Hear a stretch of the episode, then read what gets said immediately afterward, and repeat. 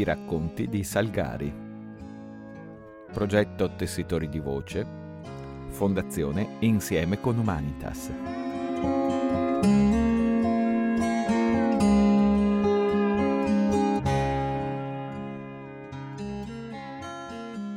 La perla nera.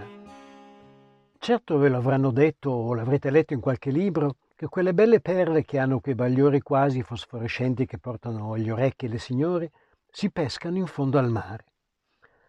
Chi le produce sono certe conchiglie rassomiglianti un po' alle nostre ostriche del Tirreno e del Mar Ionio e si trovano in abbondanza solamente nei mari dell'India e nel Golfo Persico.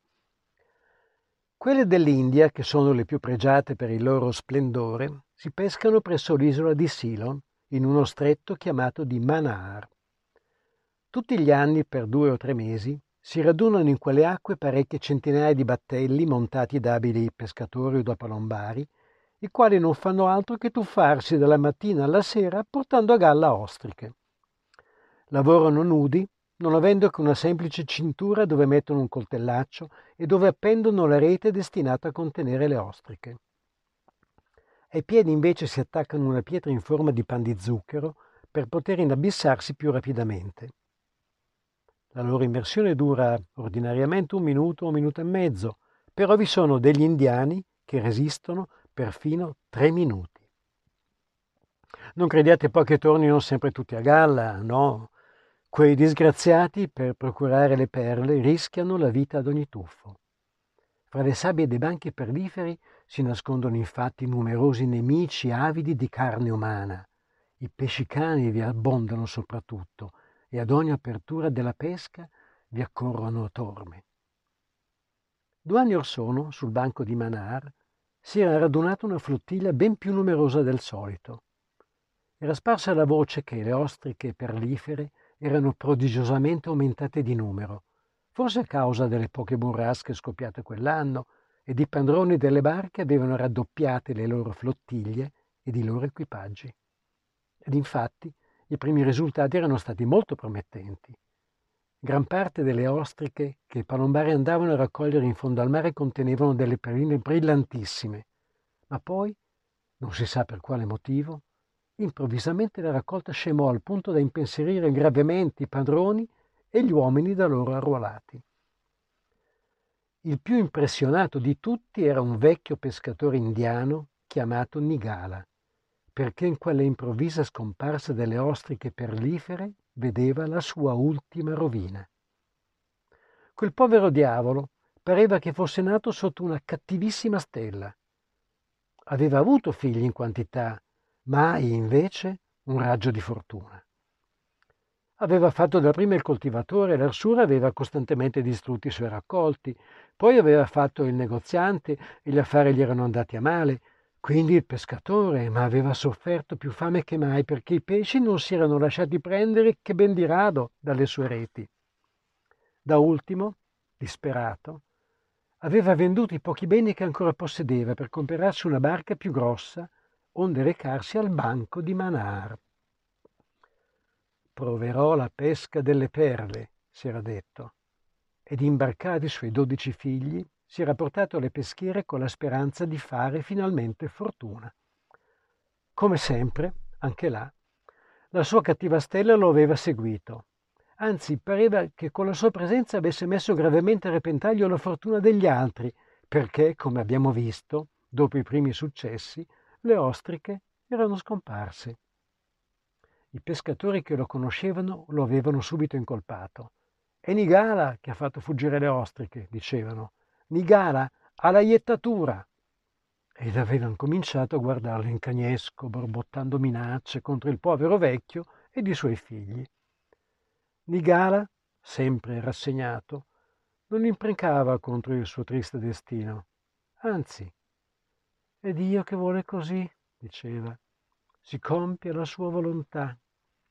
I suoi figli, baldi e vigorosi giovani, non cessavano di tuffarsi calandosi ora su quello ed ora sull'altro banco e frugando perfino le sabbie e sempre con poca fortuna.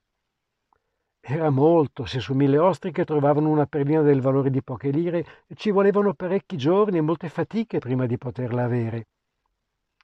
Un giorno mentre il povero vecchio lasciava correre la barca al di sopra dei banchi, interrogando con lo sguardo il fondo che si scorgeva benissimo a causa della limpidezza dell'acqua, gli parve di udire una voce che gli dicesse Nigala, fermati qui. Sorpreso si guardò intorno, credendo che quelle parole fossero uscite dalle labbra di qualcuno dei figli, ed invece si vide solo. I suoi garzoni erano tutti radunati a prua e stavano preparando la magra colazione consistente in pochi banani cucinati in acqua. Chi di voi ha parlato? chiese. Nessuno, padre, risposero i giovani. Nigala, credendo di essersi ingannato, virò di bordo per continuare l'esplorazione e subito udì la medesima voce dire Nigala, fermati qui. Doppiamente sorpreso, il buon vecchio restò alla barca e guardò attentamente il fondo del mare. Proprio sotto la chiglia del suo piccolo legno si stendeva uno scoglio circondato da banchi, ma nessuna ostrica si vedeva. Non fidandosi dei propri occhi, chiamò i figli e tutti furono concordi nel dire che quello non era un luogo da ostriche.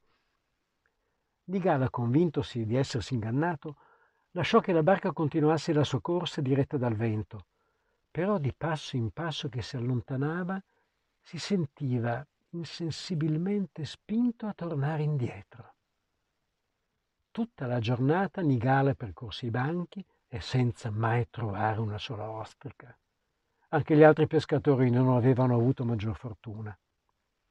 Di notte, mentre dormivano, il vecchio fu svegliato più volte dalla medesima voce che diceva Torna al banco. Deciso a dare ascolto a quella voce misteriosa, l'indomani radunava attorno a sé i figli raccontando loro quello che era successo.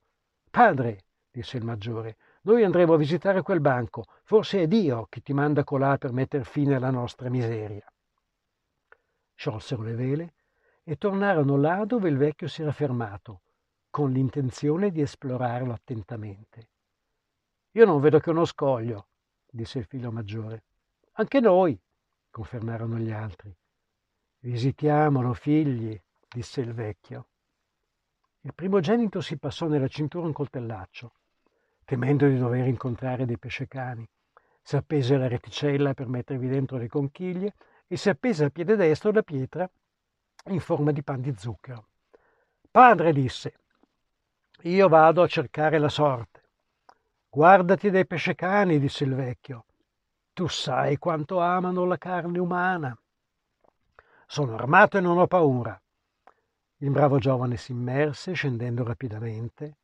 Il vecchio e tutti gli altri curvi sul bordo della barca non lo perdevano di vista, essendo l'acqua sempre trasparente e se lo videro frugare le sabbie, percorrere tutto il banco, poi girare attorno allo scoglio, quindi salire rapidamente. Padre, disse dopo aver respirato a lungo, la voce misteriosa ha mentito perché io non ho visto una sola ostrica. Proveremo noi, dissero gli altri, e ad uno ad uno scesero scrutando la sabbia e tutti tornarono ripetendo Non vi sono ostriche. Ora proverò io, disse il vecchio. Ma tu sei troppo avanti con gli andi, padre, disse il primogenito. Se un pescecaletti assalisse non potresti difenderti. Io devo sacrificarmi per il bene dei miei figli, disse Nigara. La voce non deve avermi ingannato. Datemi il coltello e la rete e non abbiate timore. Le rimostranze dei figli non ebbero successo, anzi il contrario. Il vecchio si appese alla pietra, si mise alla cintola il coltello, fece un'ampia provvista d'aria e si immerse.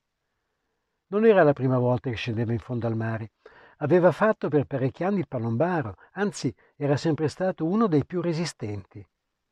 Invece di scendere sul banco, il vecchio si era lasciato cadere a picco dinanzi allo scoglio sottomarino. Sentiva per istinto che se delle ostriche perlifere dovevano esserci, non potevano trovarsi che in quel luogo. Aveva appena toccato il fondo, a circa dieci metri sotto la superficie del mare, quando girando lo sguardo vide che nel fianco della roccia s'apriva una spaccatura da dove l'acqua formava un leggero risucchio. Ebbe subito il sospetto che quello squarcio conducesse in una caverna sottomarina e sapendo che le ostriche cercano sempre luoghi tranquilli, non dubitò che là dentro se ne trovassero. Facciamoci coraggio, andiamo a visitarla, pensò.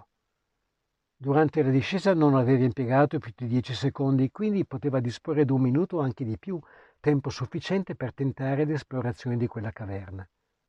Con un colpo di coltello troncò la corda alla quale stava appesa la pietra e nuotando vigorosamente si cacciò senz'altro attraverso la squarciatura. Non s'era ingannato. Lo scoglio conteneva nel suo interno una caverna assai spaziosa, di forma irregolare, a malapena illuminata, essendo l'entrata assai stretta. Le acque però, che rifrangevano i raggi del sole, bastavano a rischiararla. Il vecchio indiano era rimasto stupito. Tutto il fondo della caverna era tappezzato di conchiglie splendide, di grandi dimensioni, con i margini rossi come il corallo e di bordi interni scintillanti di madreperla. Nel pezzo, poi, aveva visto un enorme tridacna, della circonferenza d'un metro, del medesimo genere delle conchiglie perlifere, accostarsi rapidamente a quell'ostrica gigante, introdurre il coltello fra due gusci onde impedire che si chiudessero e cacciarvi dentro una mano, fu cosa di un istante. Sotto le dita ebbe subito sentito un corpo duro e rotondo della grossezza d'un pugno. Era la perla, avvolta fra le membra del mollusco, ma una perla d'una grossezza mai più vista, d'un valore inestimabile. Quell'ostrica, cresciuta nella semioscurità della caverna fra quelle acque tranquille, nascondeva una fortuna. Il vecchio aveva provato a strapparla dalla roccia a cui si teneva incastrata, ma l'emozione doveva avergli indebolito le braccia perché non fu capace nemmeno di muoverla. Senza l'aiuto dei figli non vi sarebbe mai riuscito. Risaliamo, pensò. Era tempo perché sentiva anche di non poter più respirare i suoi polmoni avevano bisogno d'aria e gli producevano degli acuti dolori.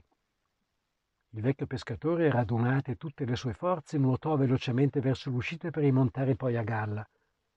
Ad un tratto si rivoltò su se stesso, aggrappandosi alla punta d'una roccia.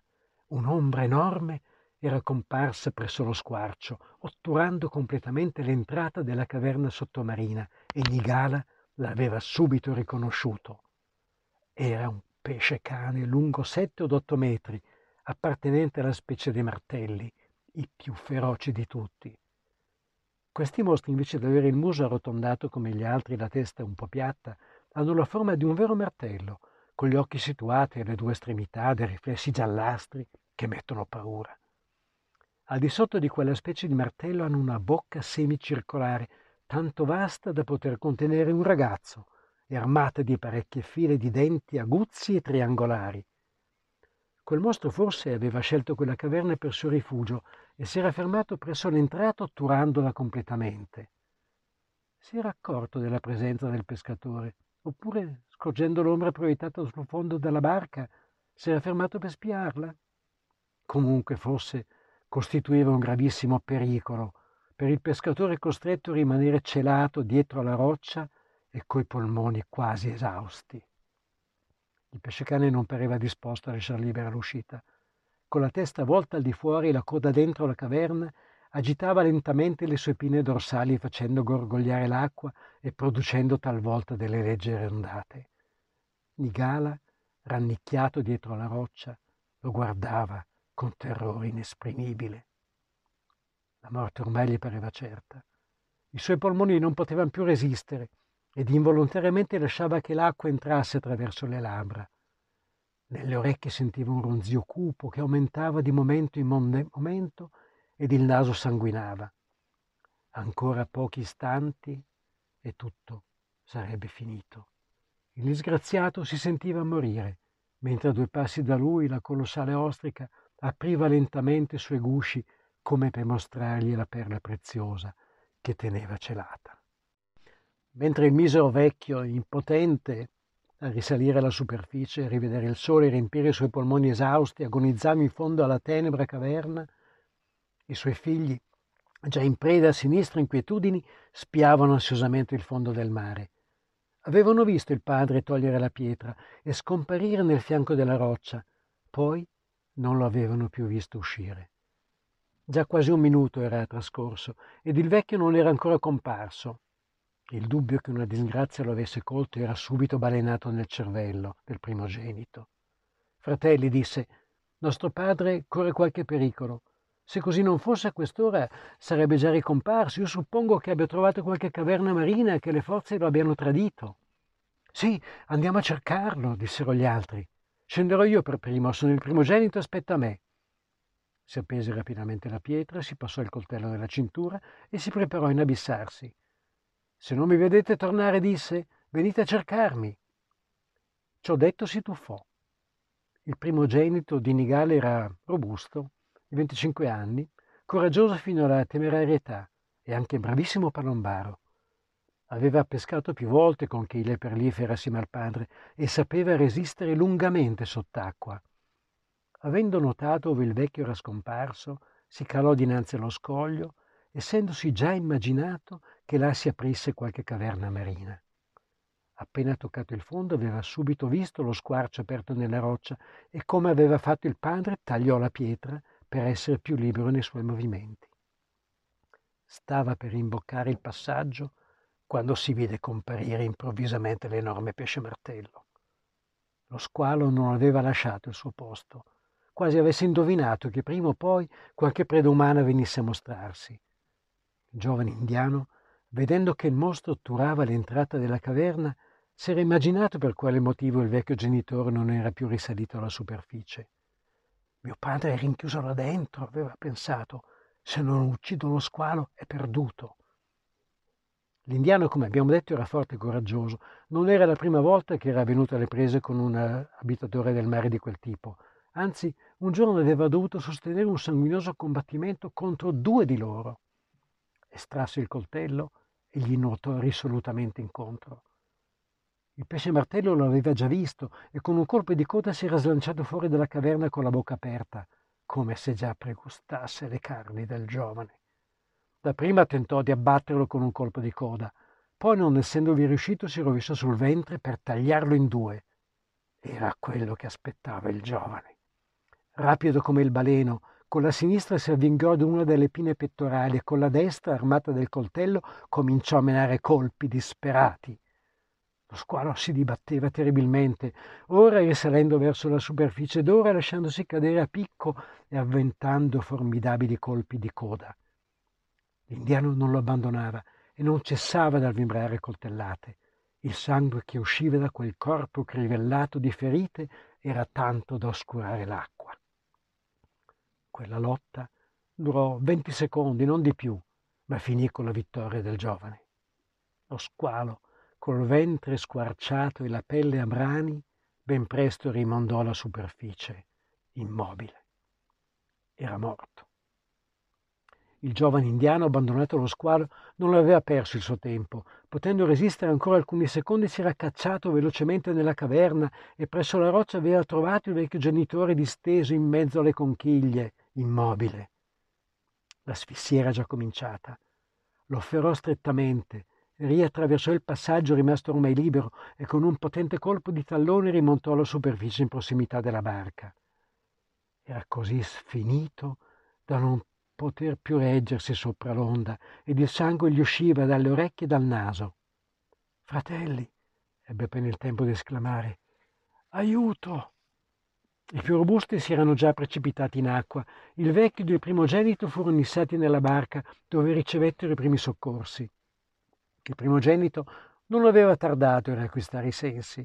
Il vecchio, invece, gonfio come un otre, tardava ad aprire gli occhi. In seguito ad energiche frizioni, finalmente un lungo sospiro gli sfuggì dalle labbra increspate. La tridacna questo era stato il suo primo grido. Padre, non parlare, disse il primogenito. Il vecchio scosse il capo con un gesto energico. La tridacna, ripeté con voce spezzata. Là, nella caverna, l'ho vista, la, la perla, tre o cinque passi. Poi, esaurito da quello sforzo supremo, ricadde fra le braccia del figlio, ripetendo ancora con voce fioca, la perla, la perla, ricchi, tutti ricchi. Il primogenito, che era pure penetrato nella caverna dove il vecchio genitore per poco non aveva trovato la morte orrenda, non si rammentava d'aver visto la tridacna, perciò dapprima credette che il disgraziato avesse così parlato in preda al delirio. Aspettiamo che si rimetta, disse ai fratelli, vedremo se il genitore ha detto la verità. Il vecchio pescatore invece peggiorava di momento in momento. La lunga immersione aveva scossa anche la sua fibra robusta. Ben presto la febbre lo prese, poi sopravvenne il delirio. Ma anche durante la sua esaltazione non faceva che ripetere le medesime parole. La perla, ricchi, tutti, perla, figli, non dimenticate. Di notte il disgraziato cessava di vivere.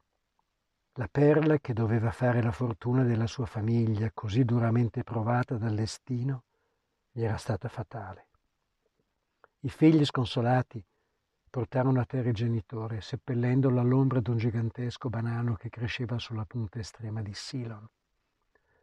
Per parecchi giorni più nessuno pensò alla perla, che il moribondo aveva tanto raccomandato di andare a cercare in fondo al mare. Fu solamente due settimane più tardi che il primogenito si rammentò della caverna marina. Essendo la stagione della pesca quasi terminata, decise di recarsi senz'altro sopra lo scoglio, certo di non venir seguito dagli altri pescatori. Il vecchio Nigala non doveva essersi ingannato, tale era la convinzione di tutti i figli. Attesero una notte oscura per ingannare gli altri pescatori, i quali, avendo già saputo qualche cosa, da parecchi giorni li spiavano e si recarono là dove avevano, era venuto il sanguinoso combattimento con lo squalo. I tre figli maggiori, tutti robusti e abilissimi palombari, Appena sorta l'alba si inabissarono entrando risolutamente nella caverna marina. La gigantesca tridacna era ancora là, in mezzo al banco di conchiglie, mostrando la madreperla del suo interno.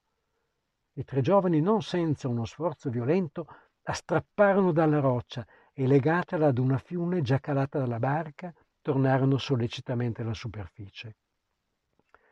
Quando la tridacna fu issata nella barca ed aperta, venne trovato nel suo interno una superba perla nera, grossa come un uovo, d'un valore inestimabile. Il povero vecchio era morto, ma aveva data la fortuna ai suoi figli. Quella perla, la più grossa che si conosca, è ora diventata proprietà del sultano del Misore, uno dei più ricchi nababbi dell'India. I figli di Nigala ora sono considerati come i più ricchi armatori di Manar ed ogni anno mandano una flottiglia di cento barche ai banchi perliferi. Non hanno però dimenticato il loro genitore.